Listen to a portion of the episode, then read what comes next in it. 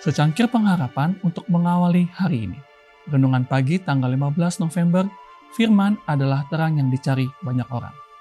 Lukas delapan ayat empat puluh, ketika Yesus kembali, orang banyak menyambut dia sebab mereka semua menanti-nantikan dia.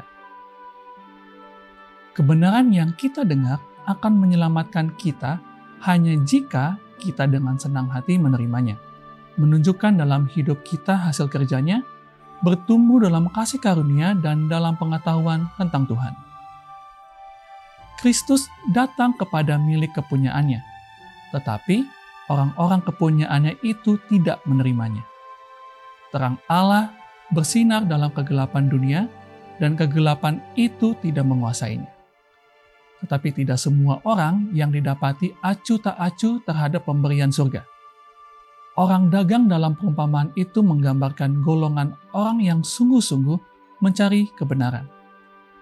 Di berbagai negara, ada orang yang sungguh-sungguh dan bijaksana yang telah menyelidiki dalam buku-buku dan ilmu serta agama dunia kekafiran yang dapat diterimanya sebagai harta jiwa.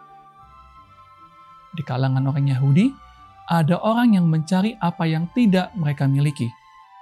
Mereka merasa tidak puas dengan agama lahiriah, mereka ingin sesuatu yang rohaniah dan yang meninggikan.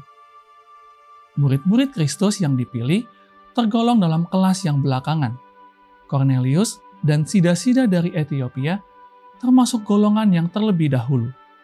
Mereka telah rindu dan berdoa supaya memperoleh terang dari surga. Dan ketika Kristus dinyatakan kepada mereka, mereka menerima dia dengan sukacita.